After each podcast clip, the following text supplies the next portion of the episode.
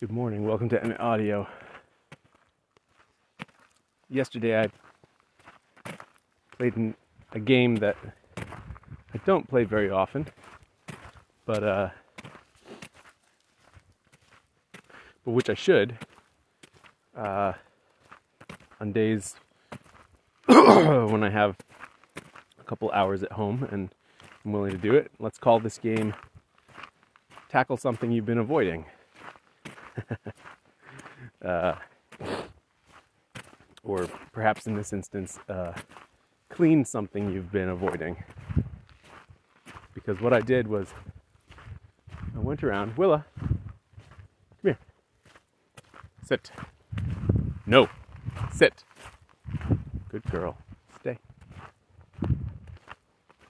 What I did was I went around and I cleaned various places in our house that I had been avoiding. Let me try and remember the different places that I cleaned. One was around the floor, around our upstairs bathroom, like back behind the toilet kind of thing. I cleaned the little IKEA rolly cart that lives next to our stove and has our crock full of utensils and the, the hot mitts and the various other things that live there that had gotten had never been cleaned in the eight years we've had it. Took that upstairs to the bathtub and scrubbed it down with baking soda and a green scrubby. Uh, I cleaned up the table next to our washing machine that houses all of the various things that live next to the washing machine. Um,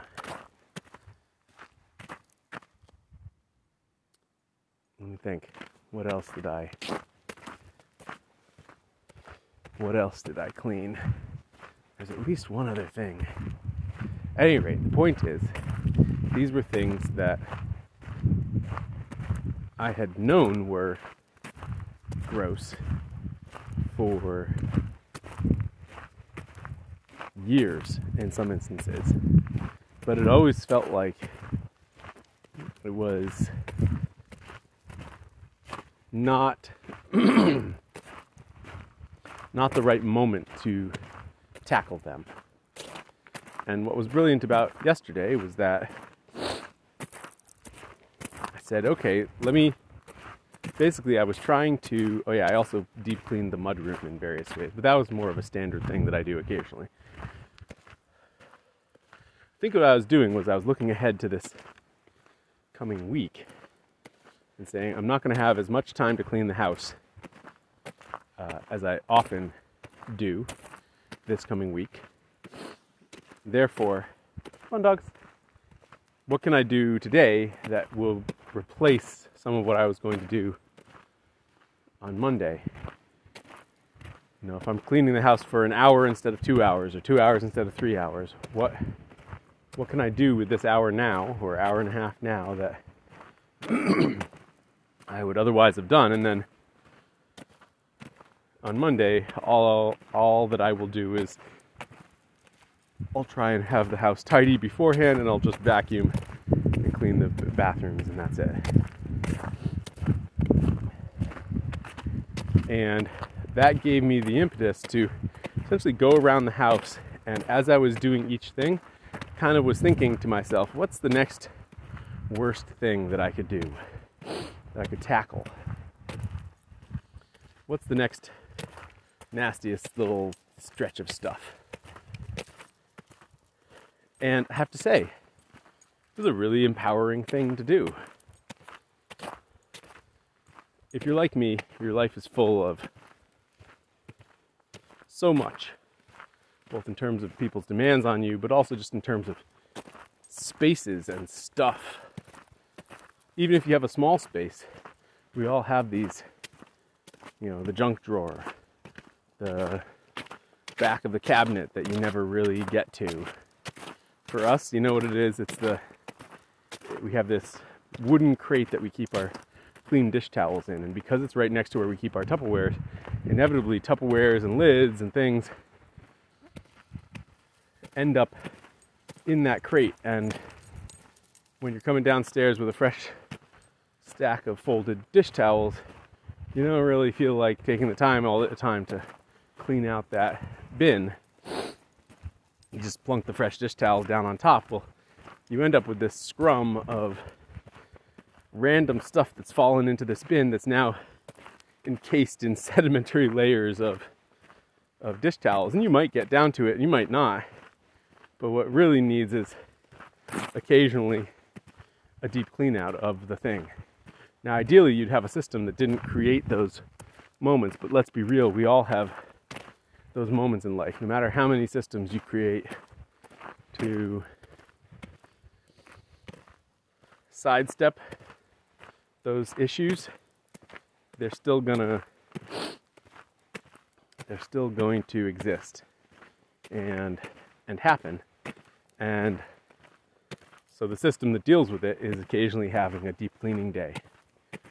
When I worked on sailing ships, we called these field days. I don't know why, there's no fields out on the ocean. But a field day was where you essentially did this deep cleaning and reorganization. And everyone on the ship would spend a couple of hours just tackling everything at a much deeper level. And I think we need these field days in our lives to keep things humming along at their proper optimal level.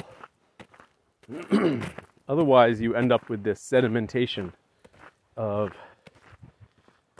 of sloppiness that then gets baked in. And then, you know, what it feels like is a room where you're no longer even going into all of the spaces or corners because stuff has accrued on top of it. And the reason why you don't want that on ships is you have such a small amount of space and your life really depends on everything working well in the moment when you need it to work well that you have to stay on top of those things or it's quickly becomes unsafe. While our own lives can handle a lot more of this sedimentation before they become unsafe you still are you're missing a lot of life when that sedimentation occurs because well there's just a lot of stagnation that happens. So i hope this inspires some of you to just ask yourself what is the thing that you've been avoiding? And to